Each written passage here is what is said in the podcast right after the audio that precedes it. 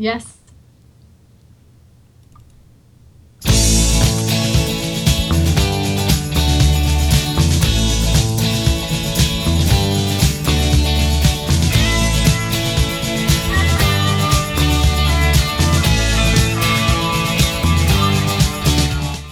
All right, you ain't seen nothing yet. That's what we hear from our kids. Hello and welcome to uh, Down Syndrome Radio. Uh, it is uh, September 10th, 2012. This is episode 11. Uh, I'm Mark Owens here with my good friend Jason Koski. How you doing, Jason? I am fabulous. How are you? We're here. I'm doing great as well. Uh, we're here to give you the dad's perspective on raising kids with Down syndrome. We have a super fantastic guest here for you today. You ain't seen nothing yet from us either. It's supposed to be about our kids, but kind of fits here as well. How, how are you doing up there, Jason? Uh, doing great. We are preparing for the um, departure of Mama for about a week. So Oh, yeah, I'm uh, I'm, I'm a little bit nervous, but um, we do have Colette's sister Michelle came into town last week, so she's going to be here for for about two weeks. So good, she, good. we do have an additional set of hands in the house, but um, you know the loss of Mama. You're in charge, man. You need to know where everything is. Thank- Yeah, I know. That's what I'm afraid of. When when my wife goes out of town, my daughter always knows where everything is. Is Eloise that way? Not yet, but I she will be. Uh, she is. sh yes, she knows everything. She does not forget a, a single thing. All right. all But she's only four, so you know she can't Yeah. like cook dinner or do anything like that yet. Oh come on, man. Gotta give her chores now. Yeah, I don't know. And poor Jason had to drive home from work early and had to fight traffic. so if he seems all ragey, all suburban ragey, we know why that is. And Hey, uh, Southern California traffic. Dana knows what I'm talking about. shh, you're gonna reveal. gonna give the oh, big reveal, oh. man. We actually we already announced you last week, but I'm gonna announce you proper. Uh, anyway, here in Virginia, we're just doing uh, back to school stuff. My son, even though he's four, went to two schools. He goes to uh, regular preschool mm, Tuesdays and Thursdays, and the uh, like the early intervention program, the real school, uh, on Mondays and Fridays. He gets the special ed instruction, and he also gets the inclusion part as well. So, but it's a lot of adjustment for him. So uh, that was a big week for us. My two other kids went to school, and going back to school time is always a happy time for parents. We like that, you know. Um, in the immortal words of Homer Simpson, now they're back in school. They're the government's problem. I don't really feel that way, but it does make me laugh. All right, you ready to introduce our big guest, Jason? Let's do it All for sure. We have with us now. Uh, we mentioned from our big convention roundup that the person we really wanted to get was this person, and uh, I also want to comment that every single person that we have asked to join us has said yes happily, and uh, that just made me feel good. Uh, it's also made me feel a little uh, gutsy as far as who I ask. Uh, President Obama's going to be on next week. No, I'm just kidding. Uh, we have with us Dana Halle, the founder of the uh, Down Syndrome Foundation of uh, Orange County and the developer of the learning program. Uh, we mentioned that uh, all of her conference uh, sessions were very, very well attended. I went to at least three of them and enjoyed the heck out of them. And already have my son reading at 10th grade level. No, not yet, but he's doing some great sight reading. Uh, and I feel that it's just uh, it's great material and it's good stuff. Welcome to the show, Dana. How you doing? I'm doing well. Thank you so much for that introduction. I was laying it on there, but I, you know I just got going. What can I do? Just a little. I'm sorry, I took a sip there. I got caught. Um, anyway, we wanted to know a little bit about you, Dana. But give us some uh, some background on how you got to be where you're at.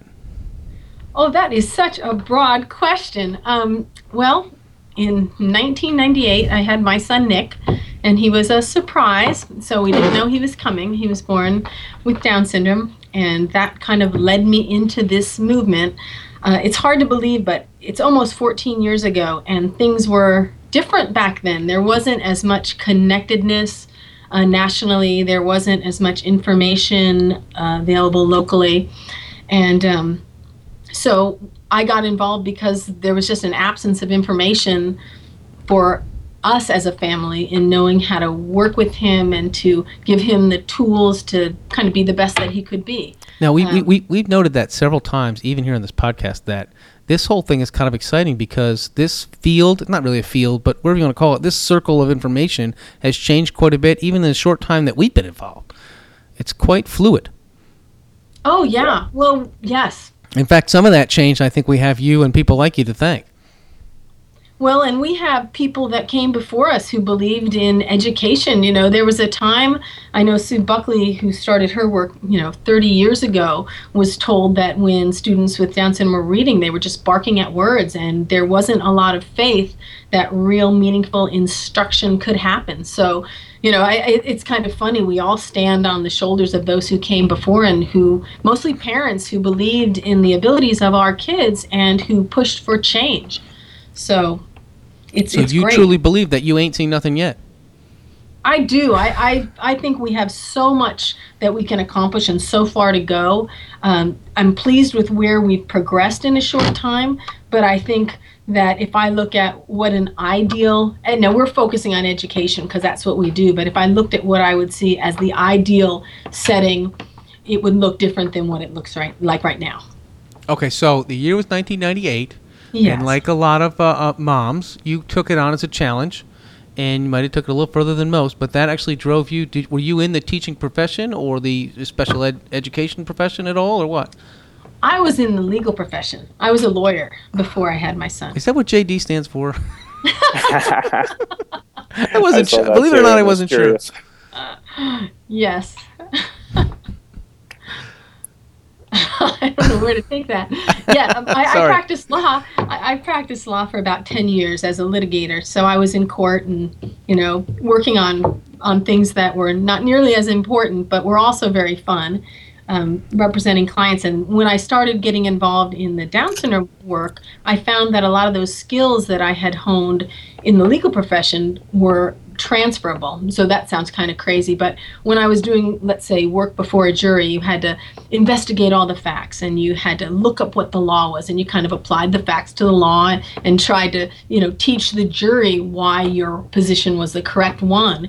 And with Nick, I just I didn't know what was out there in terms of what research was showing about learning. I was working with him, and so I was gathering facts about his strengths, and we You also have to you know, not just be- started putting them together. You have to be objective and not, uh, uh, you know, discover for yourself instead of presuming just from what people tell you. Well, yeah, because I think depending on who you speak to, you might get very low expectations. Exactly. That is very true. And I can I can't even imagine. I mean, I guess 1998 is not pre-internet, but I it's it's definitely early internet, and I can't even imagine raising a, a child with Down syndrome before the internet and just being exposed to the local resources, or really having to dig and call and You're right. I, I hadn't thought of that, Jason. It's a lot about communication and banding Yeah. together. Yeah, yes, I agree. It, it was different. Okay, so um, your son, what's what what's his name, Dana? Oh, Nick. Nick, and Nick must be 1990. Must be, must be 14 or close to it now. In November, he'll be 14. Wow. And uh, do you have other children as well? I do. I have two others that are older than him, both in high school. Ah, okay. So back to school is big for you too. Yes, yes. And uh, so then, how? Um, I guess the uh, Down Syndrome Foundation came before the learning program. It did. It did. We formed the foundation in 2001, and really, it was a vehicle to raise money for the local Down syndrome group because it, it was, you know, a group that was operating on about a $15,000 a year budget and, and didn't have an office and didn't have a, a place to disseminate information. And so originally, it, it wasn't its intent to actually develop programs. It was intended to be a financial vehicle to enable that group to do do its programming. But the way things work out, you know, often is different than what it is planned. And so we ended up doing programming ourselves as well. So yeah, so you're kind of an example of what one of our you know local Down syndrome organizations can do if it truly gets truly gets rocking. Oh yeah, well, and it's yes, it's it's easy to make change. It seems like there aren't a lot of people fighting to jump in and support other families. I mean, there are groups, but I mean, if you if you have a plan, it seems like there are people who are receptive. And most most of the groups we talk to, because we work with quite a few groups across the nation, you know, when they get started in this educational arena, it's very well received. So it's been it's been fun to develop it out a little bit nationally. Yeah, been exciting. So how did how did you go from raising money to to you know developing a learning program? Um, the short story, so I don't bore you. Um, the, the first program I developed was kind of a new parent program. It was called the Parent Education Program, and it, it provided a binder of Down syndrome specific information for families. There was a seminar, a research um, center, and home or hospital visits. And so that was the first program that we rolled out, and that started getting you know ground. And then we formed a parent group. And what basically happened is the parent group grew and grew until at one point I had classroom seating in my living room. And I just realized that the demand must be so great because people were coming from a fairly good distance to just have a parent support group. So I think of the learning program as a cognitive parent support group uh, in its in its day to day. So we're working with teachers, we're working with researchers, but the way we contact with and connect with parents, I think of it much like that early, you know, parent group where there's, you know, a feeling of connectedness and shared challenge and shared joy. Um, so it kind of grew because it outgrew my home and we needed a, a place to keep doing that work. At, at, what point did you decide that it was uh, an actual career change for you? Uh, oh gosh, that, that that is a really hard question. I loved practicing law.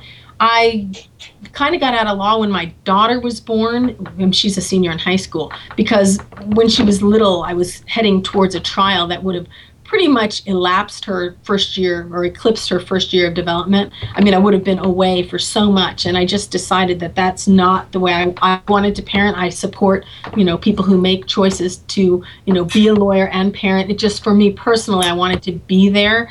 Um, so I was kind of having a, I don't know, I was I was mommy time uh, when Nick was born. So it wasn't so much a choice as a circumstance that led me to become more active.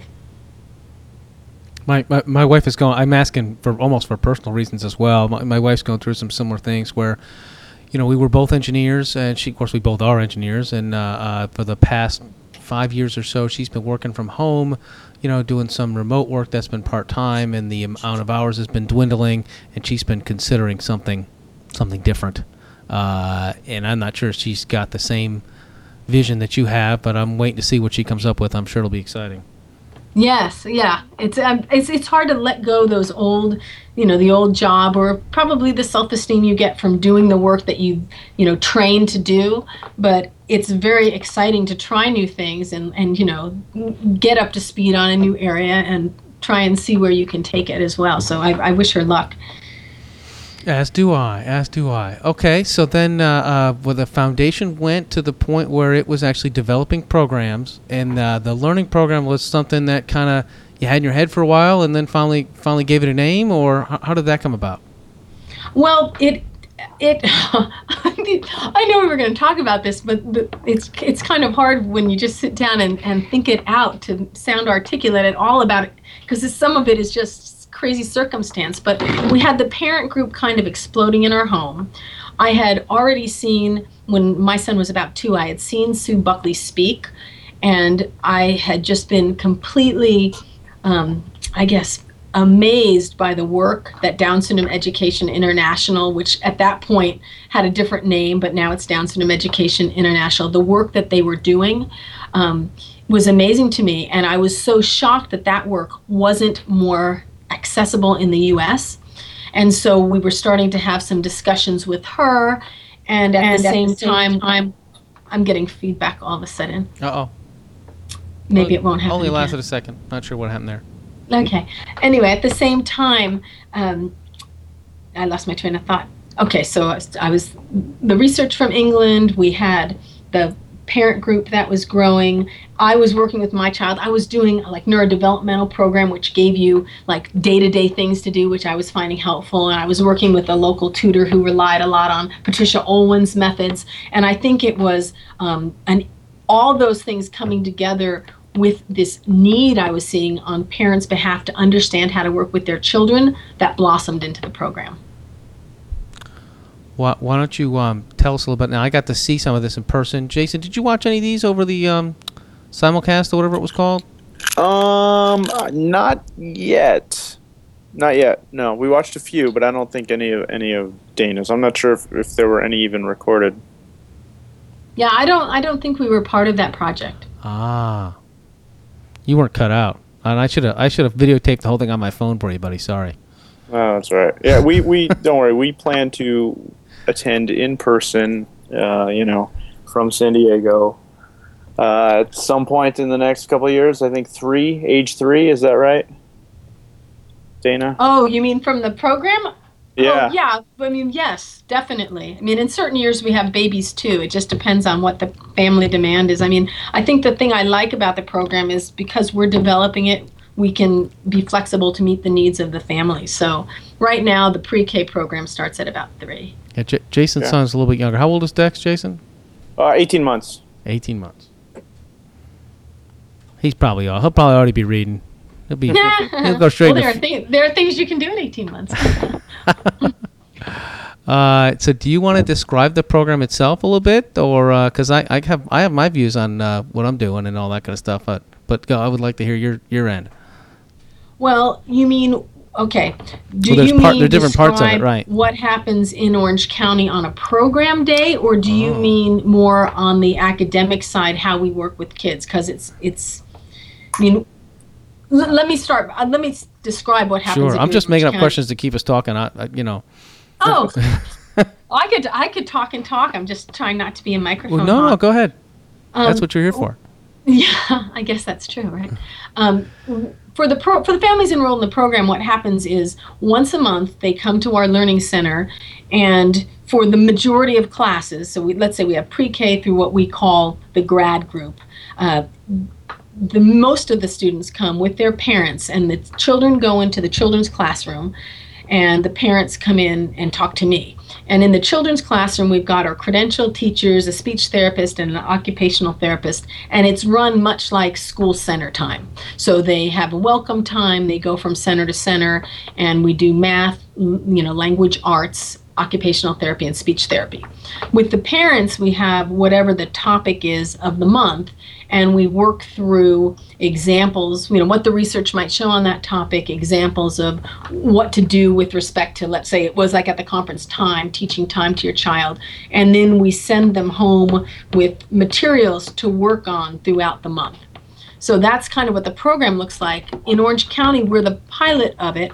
And so then we have our partners nationally. And what we do is in the beginning of the month, we train the partners on whatever the presentations are going to be. And then they each have their own learning programs running. So we have nine partners, and they all launch the same topic, you know, usually the same month as we do, and distribute the same thing. So I kind of feel a little bit like we're the, we're the parent right now, but as the groups become more sophisticated, then we can really do a, a sharing of ideas and improve the program because we've got so many professionals working across the nation on you know best practices for a number of topics. So it's it's exciting, and it's a better use of our resources than just focusing on Orange County. You know, to be able to share. So, so, So- the, the, these other centers are all across the United States, or they're all in California?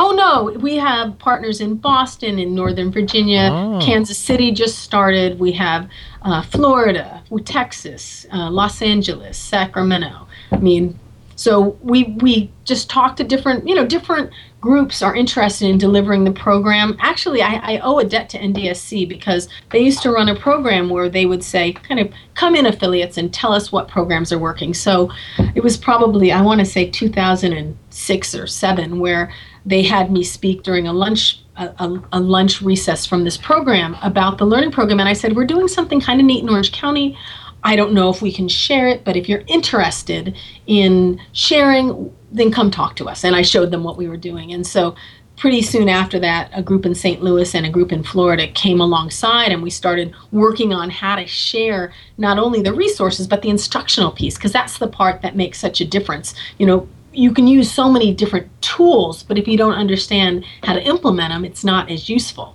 So um, I think of chopsticks. You can have a pair of chopsticks, but if you're not proficient in using the chopsticks, it's going to be kind of hard to eat. So the instructional piece was the part that I thought was going to be more difficult to share because you have to have like-minded people who are capable of teaching you know something you've put together so I, I think we've got it down pretty well kansas city just started and they said they had a great first session and they're you know the newest group. So I think we're getting better at sharing.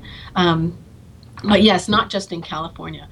And we, we open it up to anyone who wants to talk to us. So we have big groups like, um, you know, like the Kansas City group. DSG is, is a really big, solid group. And then we have a smaller group who I'm not discounting because they're doing a wonderful job, but they weren't as Uh, they weren't a group that had been around as long or had the financial wherewithal. But we thought, okay, we think you're you're competent to deliver the program, and so now they're serving. I don't know. It's probably 20 or 30 families in their area where they didn't have you know direct educational service. So it's been very very interesting to watch the sharing mechanism and of course technology being what it is it gets easier and easier because i have drop boxes set up for all the partners and i can put presentations and videos and documents in those drop boxes according to you know what level they're teaching and then they can go ahead and you know roll that out to their families that, that's fantastic. I, I yeah, went and I listened to these things at the conference, and I, I didn't get all that. yeah. so how well, do you? I can uh, talk about that part. so do you have um, obviously people who, who collaborate with you on, on developing the program and, and how do you do you evaluate the program? Well, okay, those okay, two different questions. So one is on development. Yes, we do. We have an advisory board. We work with um, Down Syndrome Education International. Um, so Sue Buckley, Frank Buckley, and the researchers who are there, they're part of our advisory board, and I think the the most significant in terms of guiding the work that we do. Uh, we also work with the University of California at Irvine with their Department of Education, and they were very instrumental during the first year or two where we were figuring out what we were going to be teaching. Um, and then we have another group of teachers and therapists who I would say are on our kind of hands-on on the advisory board for development, and and that lets us know we're not doing things that are wrong, if if you will. Um, in so that was the first question was was the development. The evaluation part that's a harder piece because if you think about it, um, there are so many different factors going into the education of a of a child. So we can take a child whose parents are working with them daily, who have access to the best instruction and best resources, um, and that's all they're doing. But that's not usually the case because usually then they're getting therapy and they're, you know, having them out included in their community and there's so many different pieces that go into how that child develops that doing a straight evaluation is hard what we try what we want to try and do is do kind of the you know the double blind scientific study where you teach and then you, teach half the students one subject, you teach the others another, and you switch. But that's incredibly expensive, and so far we haven't been able to procure fa- funding to do that. Um, that said, I don't know if you've heard about it, but kind of exciting research has come out of Down Syndrome Education International, and I won't do it justice. But there was a reading intervention, a reading and language intervention that was done, where they did do the proper take the proper scientific measures, and they found, you know, using this intervention uh, yielded statistically significant improvements in the reading and language on a number of different, you know, aspects that were tested. So there's going to be a handbook that comes out of that work and you know the same strategies and the same instruction that was used there is is what we've been following. So um, in terms of hardcore scientific evaluation, that's harder. We're trying to write grants to get that kind of um, research done. But what we do have is we've got an awful lot of um, case study information. So we have families whose whose kids are just reading like fiends and are doing program versus just the families that you meet that maybe haven't been exposed. I mean that kind of resource or we, even when we were at the conference there was a woman sitting in the back when we did the pre-con day and her daughter was a little older and while she was sitting there she didn't i think she, if i got it correctly I mean, she stood up and it was like we all wanted to cry. But during the course of that four hours, her daughter started reading the book that she had gotten. Um, and she didn't think her daughter could read, so she was going to go home and download everything and start. So it's not, I, I think if you talk evaluation, you have to be careful because what we can do is we can look at you know what we know about how children with down syndrome read and look at their cognitive profile which is something in the last you know 15 years um, Down Syndrome Education International and other researchers that work have come to think okay, there are certain learning strengths and learning challenges for children with Down syndrome. And you can compare that to how what research might show about how a typical student learns. And when you combine them, then you can make predictions on what's going to be more effective, and then you can see how it works. Um, so, in that way, we feel like there's evidence to support it you know the practices but in not every instance is there going to be research that's specific on that topic. Uh, I, was going to mention research and there's been a, all this discussion about potential you know pharmaceuticals that could possibly increase cognition and they have the same problem. In order to do any sort of clinical study to prove that you know some sort of medication has an impact they need to have something you know numerical to show uh, uh, uh like you said, a blind, a double-blind study to determine, you know, what, what impact they have versus a placebo. So, is are, are you tied together with them as far as trying to measure cognition? Well, I'll tell you, um, you're kind of asking me to tap dance across a minefield here. um, I'm sorry. Two, well, and I'm not that articulate on it, so I'm, I'm going to try and do a tap dance, and hopefully at the other end I'll still be dancing. But um, what what we're talking about is developmental research. So we're talking about learning interventions that are delivered either at home, things you do with your kids at home, or things I'm going to start talking like, you know, research speak. I'm going to break it down and talk to like normal people. But things you do at school, things you do at home.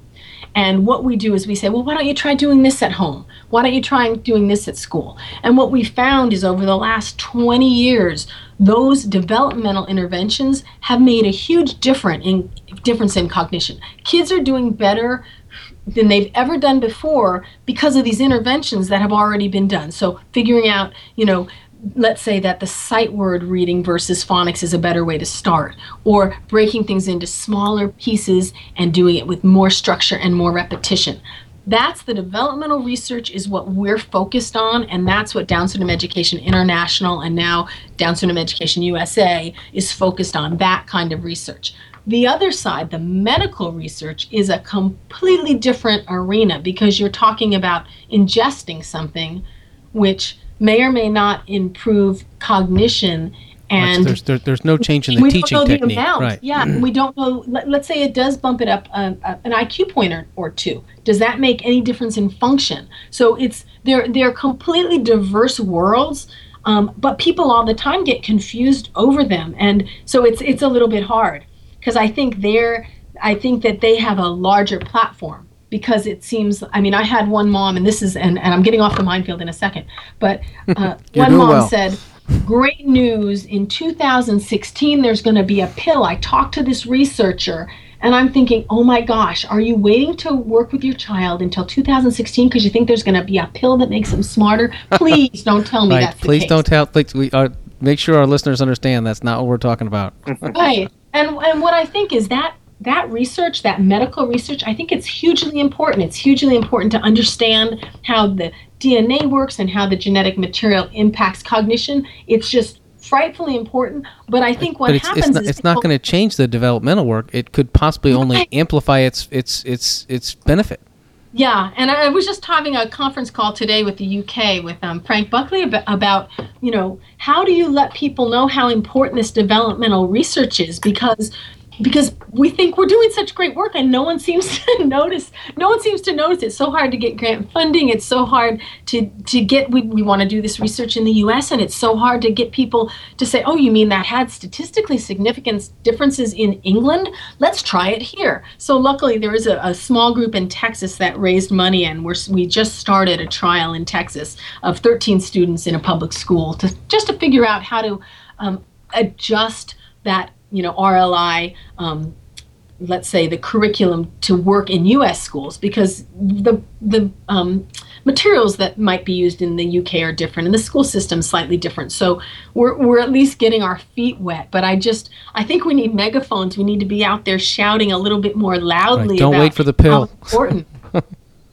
yeah. the, the only thing I was bringing up is that in both cases you have a you're, you're, you're, in in order to convince people you need to measure something that's very difficult to measure. And it's not even exactly the same thing. True true. Yeah. And people have to understand that it's different you know and and that both are important you know because the developmental stuff can help you now.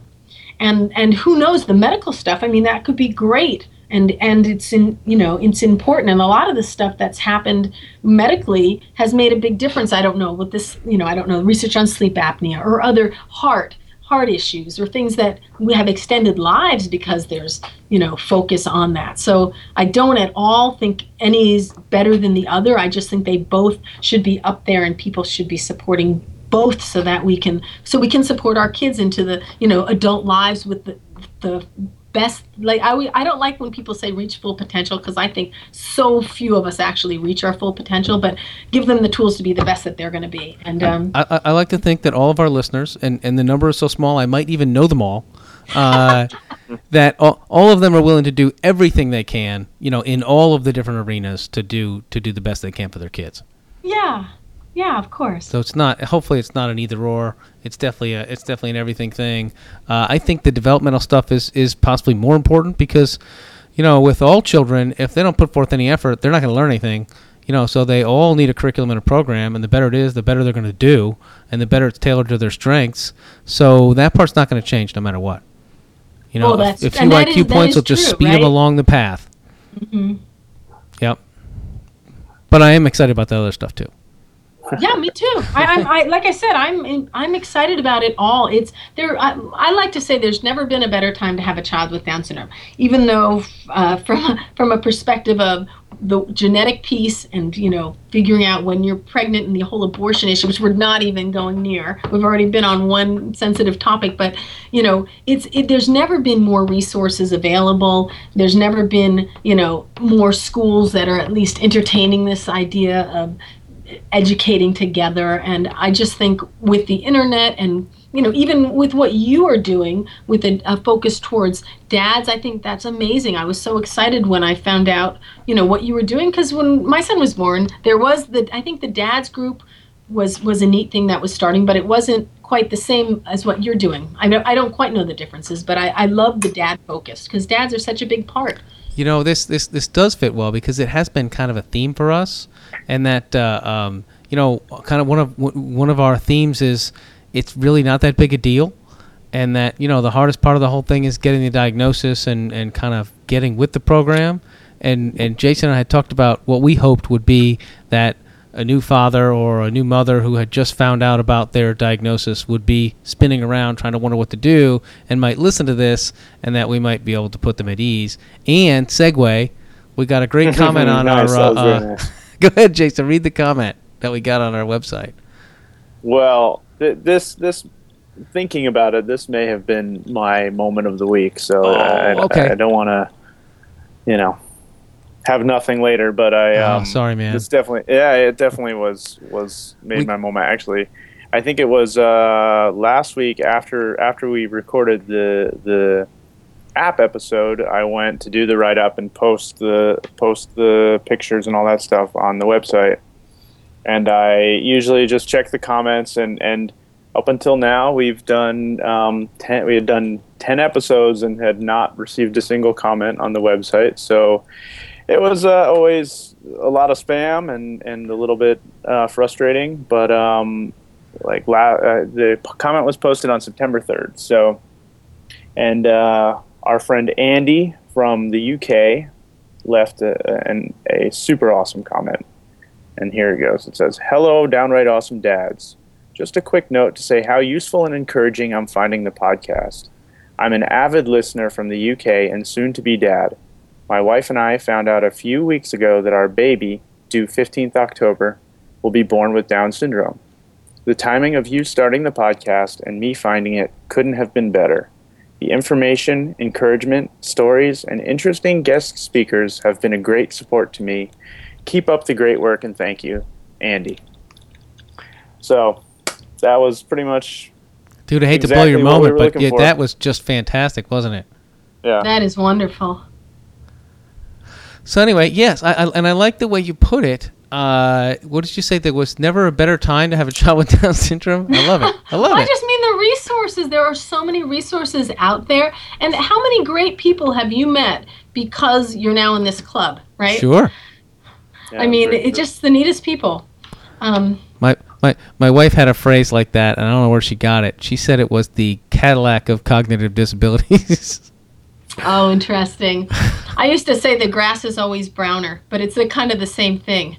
You know, it, it's there. There are so many different disabilities and different challenges that parents face, and we see a lot of you know different students with Down syndrome come through, and I just think um, it it isn't as hard as you think it's going to be, and it, there are a lot more joys. And I remember Martha Beck at a luncheon. I don't know if this is going way off topic, but she had said, you know, she talks a lot about her son, and she had said that she felt lucky to have him. And at the time, I thought, are you insane? You know, I was accepting and I loved my child, but at that time, there was nothing, I didn't feel lucky. And it was a couple years ago, maybe three, four years ago, when all of a sudden I woke up one morning and I thought, man, I'm lucky. You know, I just thought of all the texture that he added to our life and the, the impact. I mean, we've had an impact on him, but the impact he's had on us and uh, others, on my children and their interests in life and their acceptance of people with diversity, I think you know, I, I think we would have had a much poorer life if he wasn't in it. And it's not that it's without challenge, it's just the challenges aren't outweighed by all the joy. And when that study came out talking about the what was it, the happiness level of families who had children with Down syndrome, I thought that's just the greatest greatest study ever. People yeah. content with their families. Um, but you know, as as parents, I think the thing that we want to help our children most with is cognitive uh, ability. We want them to be able to live on their own after we pass on and, and be independent and whatnot. I don't know about everybody, but that's how I feel. Uh, and, and, and your work heads straight towards that. So that's that's what's so cool. Well, yeah, I mean, and that that that is. I mean, we want to grow.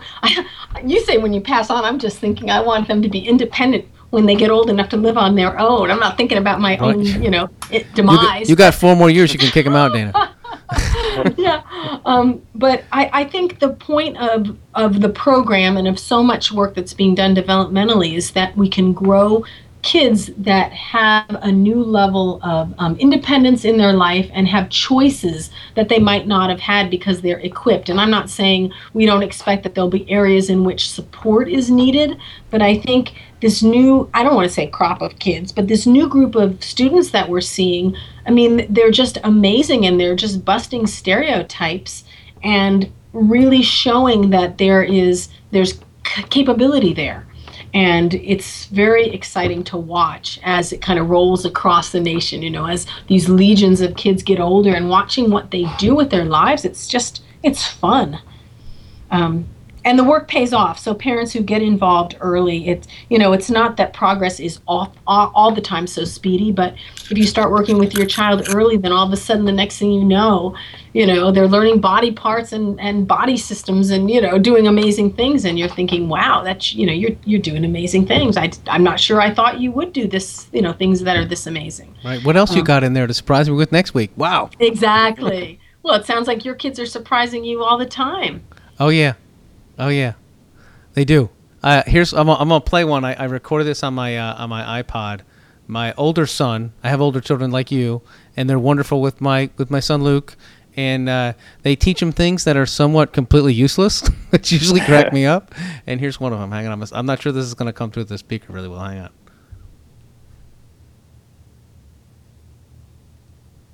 Uh oh, I'm not doing it right. Shoot. Oh man, that technology. Yeah, I'm the old man, right? All right, it's only four seconds. I'm gonna try to play that again so you can get that. what's pie? We're engineers in my house, so we take our math seriously. So my older son decided that my four-year-old needed to know as many digits of pi as possible. Okay, that's really funny. You really, you really never know uh, uh-huh. what they're going to come up with around here. Uh, but yes, that's you know, I'm, I'm, I'm with you. They, they surprise me all the time. Yeah. all right. So, what what else would you like to cover, Dana? As far as that's the learning program, right? But the stuff that that you now, I was more interested because I guess I'm not near one of your centers in the kind of things that you presented at the conference, which were you know the materials that were available on your website and the way to teach uh, reading. That was the one I liked the best. And and my son has been going through the Pets book and and and reading you know this is a and and actually putting that together pretty well with this little pencil pointer. Actually, we use a Chinese chopstick, just like you mentioned before. How? Tell me more about that. Well, Is that in, part of in the learning terms of methodology or in terms of how to connect? I mean, if if you are interested in in let's say doing the type of literacy support that we're doing in the learning program, um, there are several ways to connect with us. But the materials are all available for free on our website.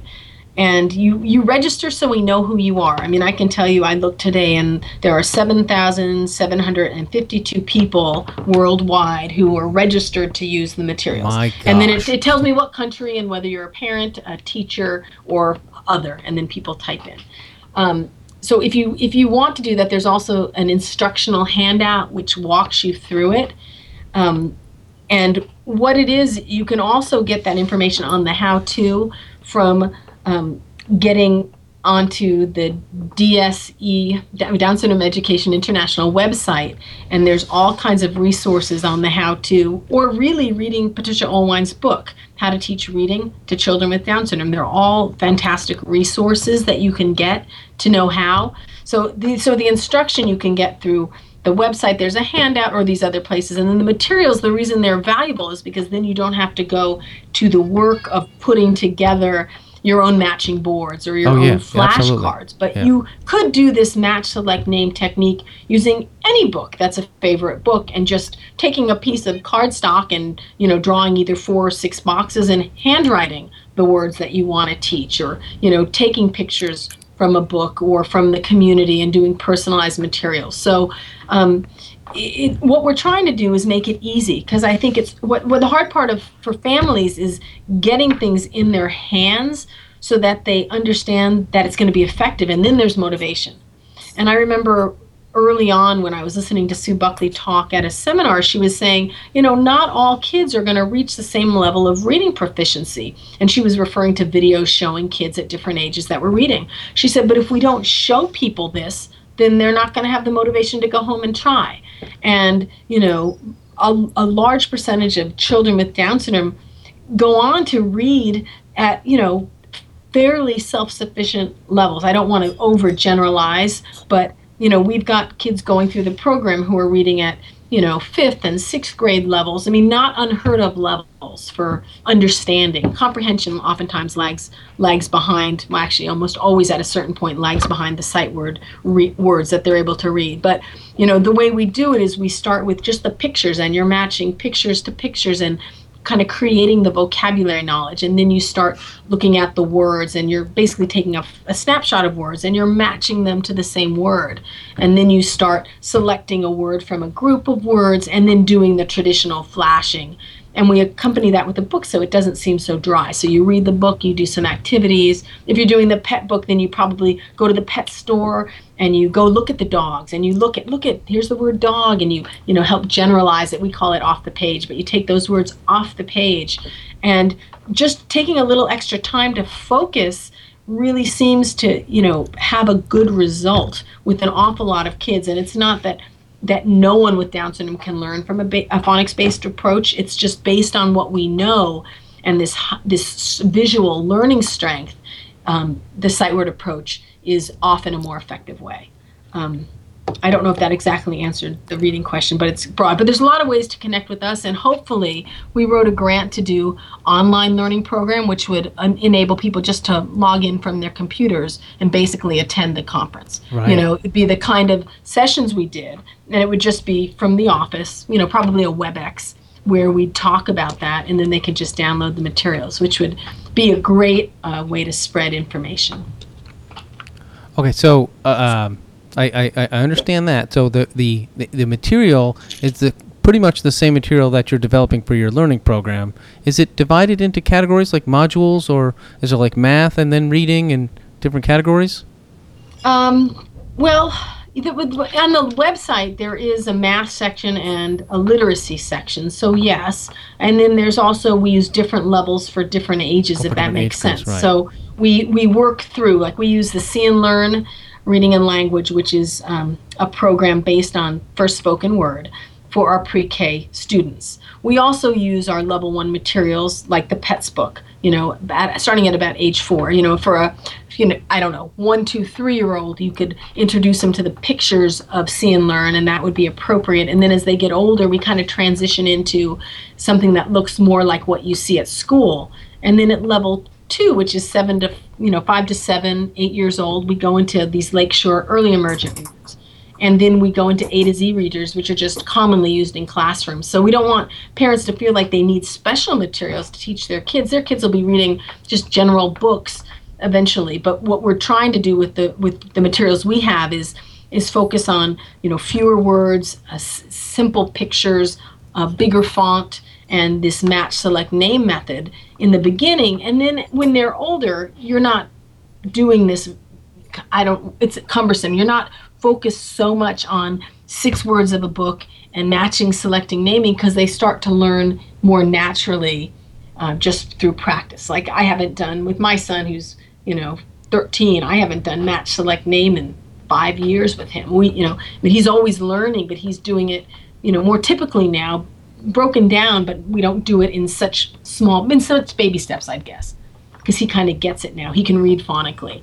Um, but it really helps in the beginning to start simple and then transition into regular school materials. Do you uh, bring him in sometimes so that he can teach the younger the younger children? Um, do I bring him in? No, you know what? because he could be like, you know, like I've been through the program, you know. yeah, he um he's funny. He has had a lot of his life with the learning program impacting it, and he would see a toy in the hallway. He'd be like, that's not going to the learning program, is it? You know, I just he would just bring things that we thought he had outgrown in. So he comes in, he participates in in programs that we have, like our teen time. Um, but in terms of the classroom, he's not.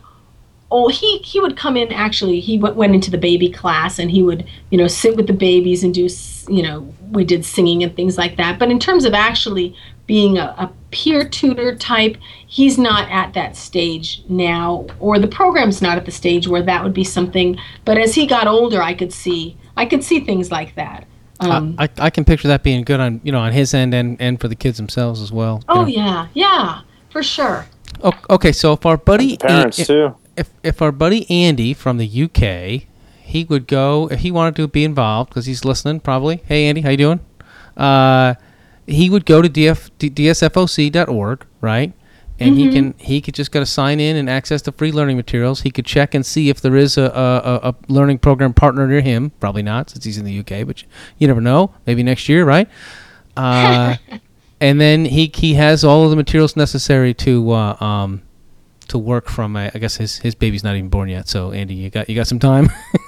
yeah. Well, see now for him, I'd recommend that he look at the uh, Down Syndrome Education International guides. They're called Down Syndrome Issues and Information, and they have guides specific for zero to five year olds on speech and reading and just kind of the primers to to cognition. I mean, there's all kinds of other guides on raising your child, but these are more educationally focused. And I just think it's important early on to just plug into what's happening at DSEI because I, I and I don't think we'd get a lot of, um, I guess, people disagreeing with me if I said that that group is really um, world renowned leaders in this developmental research field. So um, I would definitely get on their mailing list, see what they're doing. Um, it's it's been a big difference when Sue Buckley goes to conferences. It's like she's a celebrity. People want to come up and talk to her. She she has just been she has been a huge she has been the impact in my mind on this whole developmental piece. I mean, without her, I really don't think we'd be doing what we're doing in the learning program at all. And when we use those guides to inform all, almost all of our teaching practices and all of our partners you know look at these guides and they're great for teachers. So i'm not giving a plug for the guides. I'm just saying as a parent when my son was two and i heard her speak in san diego i thought oh my gosh you know this is amazing. It's not too late. I'm jumping on that bandwagon and i'm going to start you know learning more. And she's just an idol to me. I just think she's amazing. So this, this is a uh, association and a website that's not on my uh, favorites list I don't think oh my gosh! Get on, get on it because there's there's just always good information coming out, and um, Andy would really want to know about it because it is in the UK. I'm reading that. Yeah, Oh, no, here we are focused on Andy, our one, our one listener we're sure, we're sure is out there.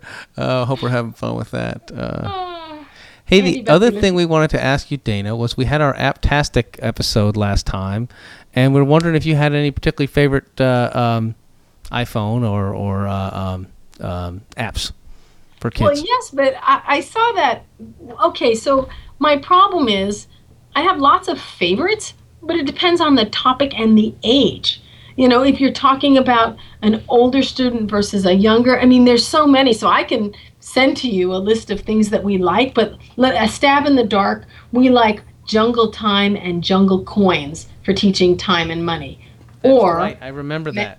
Yep. yeah, math magic is good for like early addition, but I just think that there are so many amazing apps for every topic. I mean, if you're looking at, you know, things you're reading or you're you're looking at making patterns, whatever the exact concept is, likely to be an app on that. So it's hard to just say but because it's the, it changes weekly.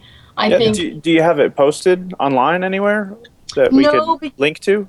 Yes, we don't yet. We're redeveloping our website, working with the UCI right now. The university's helping us redesign it. So then we're going to have content that can change all the time.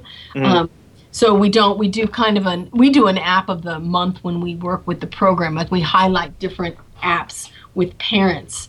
Um, but again, it's so specific to age. It's hard to say we like one. We just you're- suggest people we go can- onto iTunes and type in the exact topic, and usually you get so many nice choices, and you can see the screenshots. And Right. We and, and we recommended reading the reviews or, or getting a recommendation from somebody as well because there, there are a lot out there that are junk to be honest. yes, I think we Some focused crazy- on uh, preschool when we were talking, but so these two fit perfectly Yeah. with that. The jungle pair. yeah.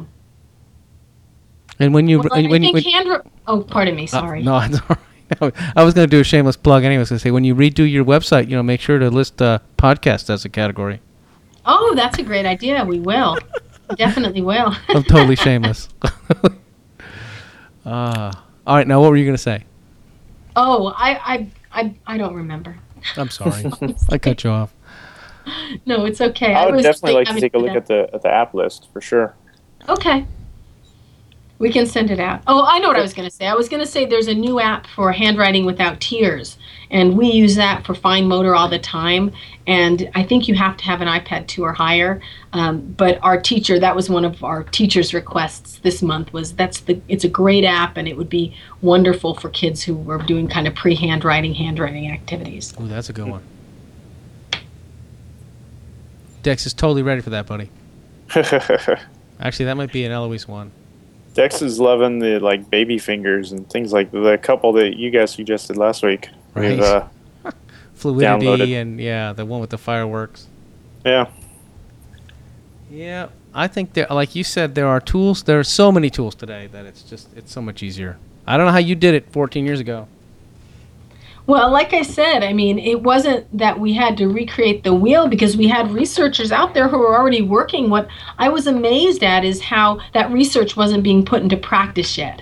You know, and so I think the really the, the biggest service we provided was taking what was already there and making it accessible. Right. You know, we we didn't do our own research. We relied on what was out there and said, okay, well, so what do we do to help families access this? And one of the things was, you know, make it accessible, talk about doing things daily, which was the neurodevelopmental slant. And then there was a local tutor who was working with a lot of families in an effective way and you know we learned a lot from her and then from you know sue buckley and patricia oelwein and we took these other ideas and just made it accessible which was really the power of of technology now. And even what you guys are doing is amazing because you are yet there's another avenue for people to gain this information in a, in a non-threatening way. They can kind of listen to you. You're charismatic and fun and they get to hear from different speakers. And it's just i'm excited to watch and see where you go with this and how it develops. Being being clueless is part of our charm. we don't we don't want other dads to feel daunted at all. but yeah, now you can learn about Down syndrome while you're going for a jog or you're at the gym or you're driving your car or whatever. You know, uh, just another just another avenue out there. exactly oh funny Uh, hey, we don't have a. Uh, uh, oh, sorry, Jason. Did you have any more questions for Dana? Um, no, I don't think so. But but um, no, no, I don't.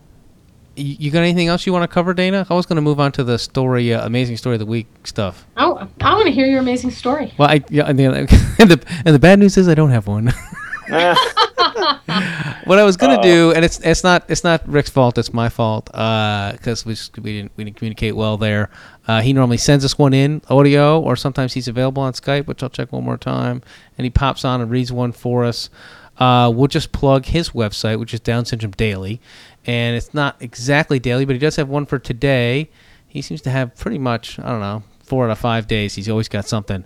Uh, he does any fan- any news on the on the baby situation? yeah, you know that might be what tight, happened. huh? His uh, his wife is uh, is due any moment, uh, so we're waiting for the news on that. I just was going to read a couple of the headlines. You know, the first one is about creativity breaking down barriers. Uh, about this young, I say young gentleman, this 30 year old gentleman, which is still young to me, uh, Peter Rowe, who obviously is uh, embracing his uh, inner artist.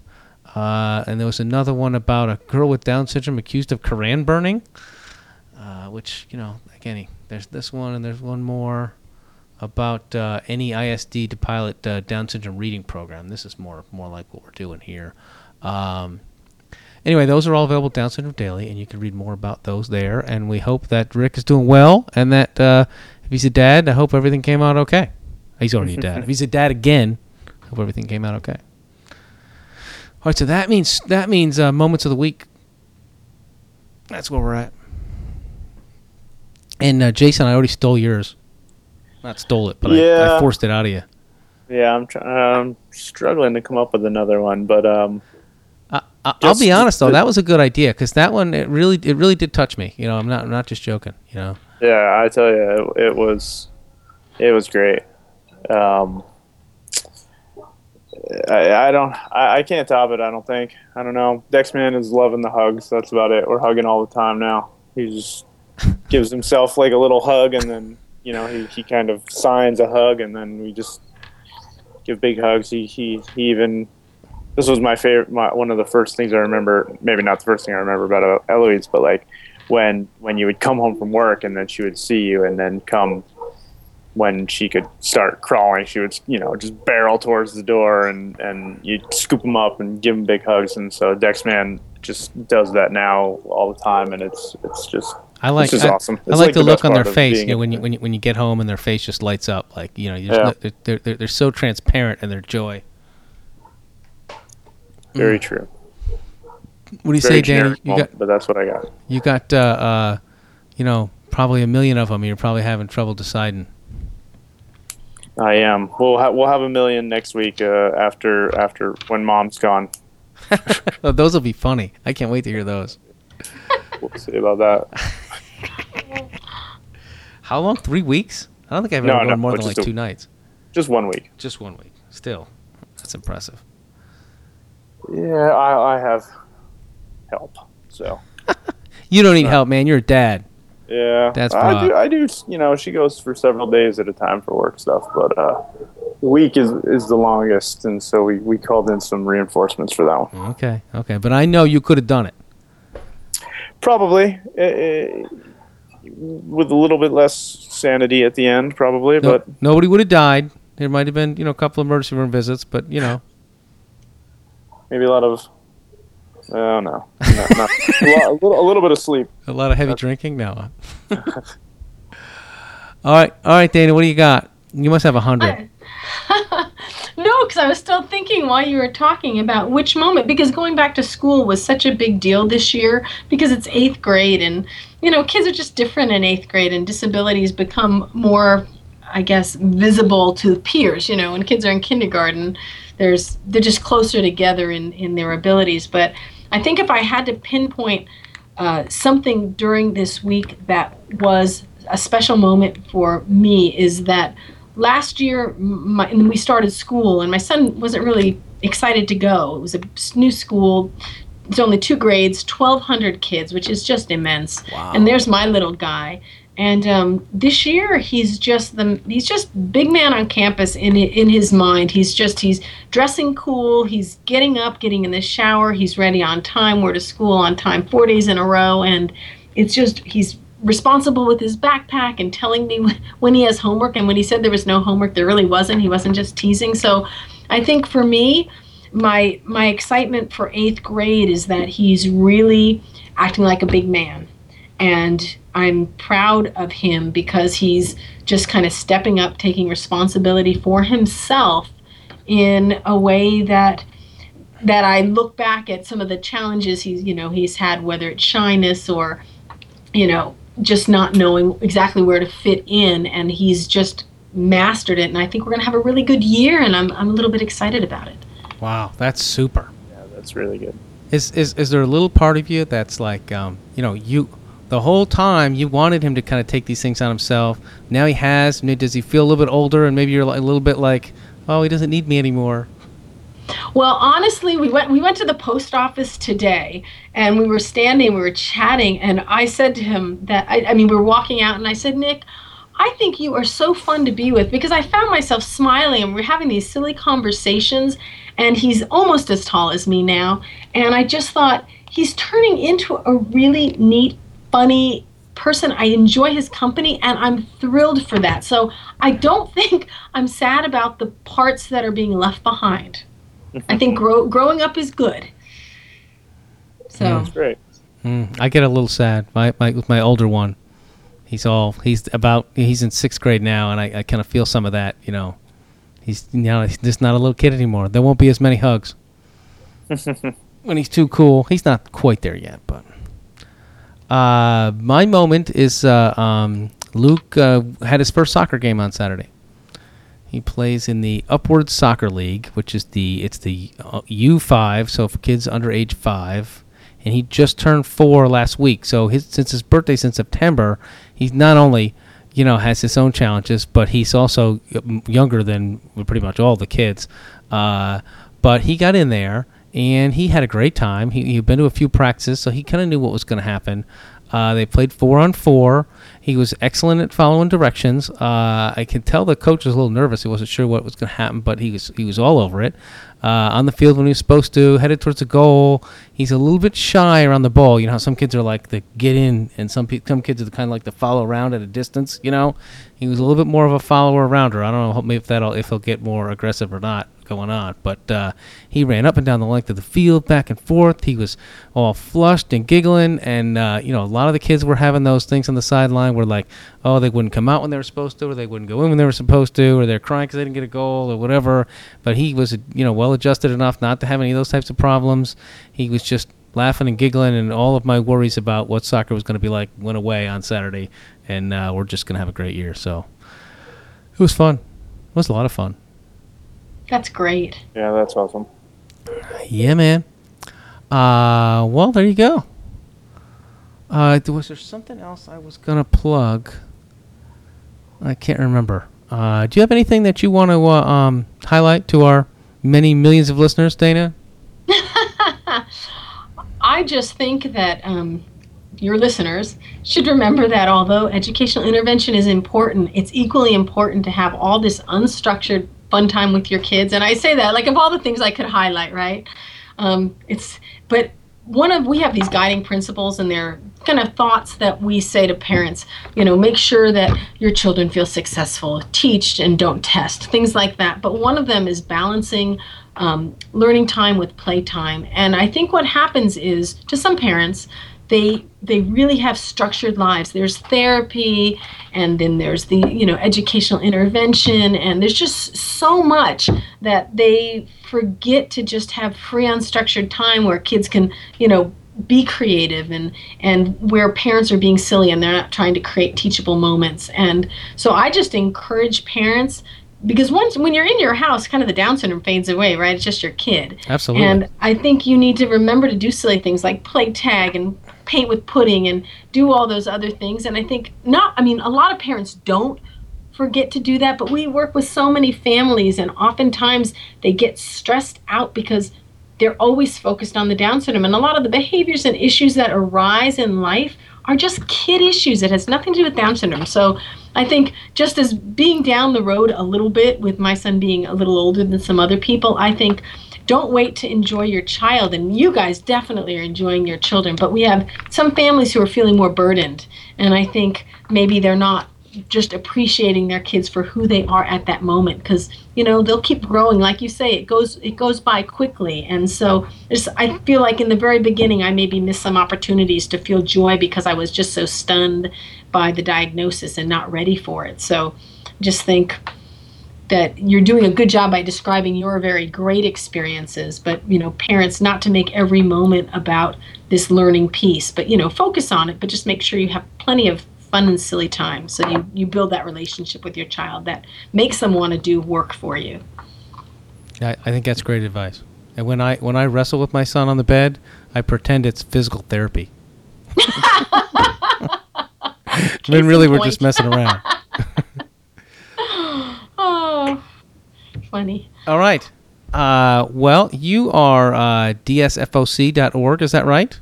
Correct. All right. Uh, and we are the Downright Awesome Dads. Uh, we are available on uh, iTunes. Uh, you search for Down Syndrome Radio, and you'll find us. If you search for anything Down Syndrome, you'll find us. There's not many other podcasts, if any, I don't think, dedicated to this. Our uh, website and blog is um, uh, downrightawesome.com slash DSR. And you can see Andy's comment, and you can make your own. if you're listening and you're and you you th- keep thinking, "Oh, I want to make a comment," do it, man. It's fun. Uh, I, would like to plug my. You may even uh, get read. We we will read it on the air. How that's right. That? You be sure. So be nice. Actually, if you don't say anything nice, then we might accidentally not read it. But uh, in fact, the, the 20 other negative comments, we just ignored those. I'm just kidding. Uh, I'd also like to plug my uh, uh, my other podcast that I do with my two brothers. Uh, it is uh, um, Engineering Fatherhood. Uh, we're all nerds and engineers, as you could see by the pie thing. we like to joke about being fathers and being nerds and, and, and that sort of thing. That one is not not quite as serious as this one. Hopefully, you get a laugh out of that. It is engineeringfatherhood.wordpress.com. Also available on iTunes under Engineering Fatherhood. Um, Jason, you got anything this week? Uh, everybody plays. So there you go. I think they're still going on. Um, Infantino.com. Check it out. The the photo shoot is uh, in mid October. So wow. Submit your pictures. Coming up fast, man. Oh, I can submit pictures. You can. Oh, I gotta look that up. You really think I should? Oh, I wanted to. Oh, I wanted to brag about myself. I'm, I'm being facetious, but I am wearing my Rock On T-shirt that I bought from one of the other previous uh, stories of the week the young gentleman who designed his own T-shirts, which yeah, I love Andrew his T-shirt. Something. And I ordered the um, Jerome Lejeune book that uh, uh, Mark Bradford recommended, and I'm about a third of the way through. Uh, it's a little more touchy feely than my in my normal reads, but uh, uh, I'm I'm struggling along, and I think I'm going to enjoy it. Um, and it's very there's not you know it's not it's not a long book, so uh, and it was it was only like eight or nine dollars on Amazon. So so yeah, so we got all that going on. Very cool. All very, right. very soon you'll be rocking a, a downright awesome shirt. I hope so, man. I, I haven't I haven't begged or pleaded, but I have hoped. Yeah, the the order has been placed, and we are uh, waiting for delivery. Okay, I got to come out there to get it, though, right? Uh, I don't know. Maybe we, we may ship it to you. Maybe. you guys are on the same coast, though. It's just not fair.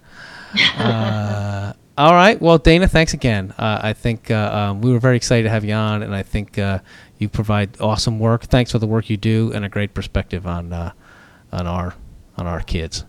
Oh well, thanks both of you to, for having me. It was it was fun chatting with you.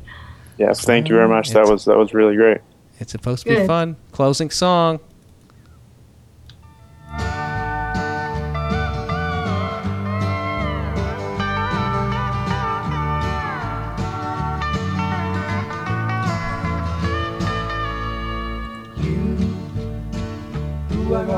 Road. Must have a code that you can live by. And so become yourself. Because the past is just a goodbye. Teach your children well. Their father's hell did slowly go by and feed See what I did there with my song picking? Uh-huh, uh-huh. the one they picked, the one you know by. Don't you ever ask them why, if they told you you would cry. So just look at them and sigh,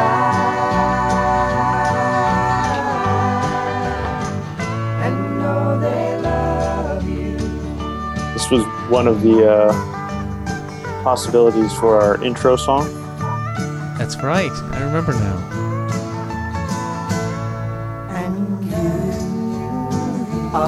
You need to play your uh, your version sometime soon again. Uh, my birthday's in October, and electric guitar is on my list. And lessons from, uh, you know, Eric Clapton or somebody probably should go to those too. They see the truth before they Neil Young, I guess, if I was going to choose. Teach your parents well.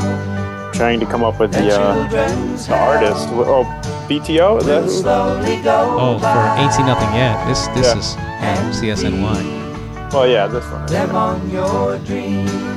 But yeah, I'm looking. The We're one eventually run out of version, songs uh, for this, so you know, The one you know by. definitely some of your favorites. Don't you ever ask them why. If they told you you would cry. So just look at them and sigh.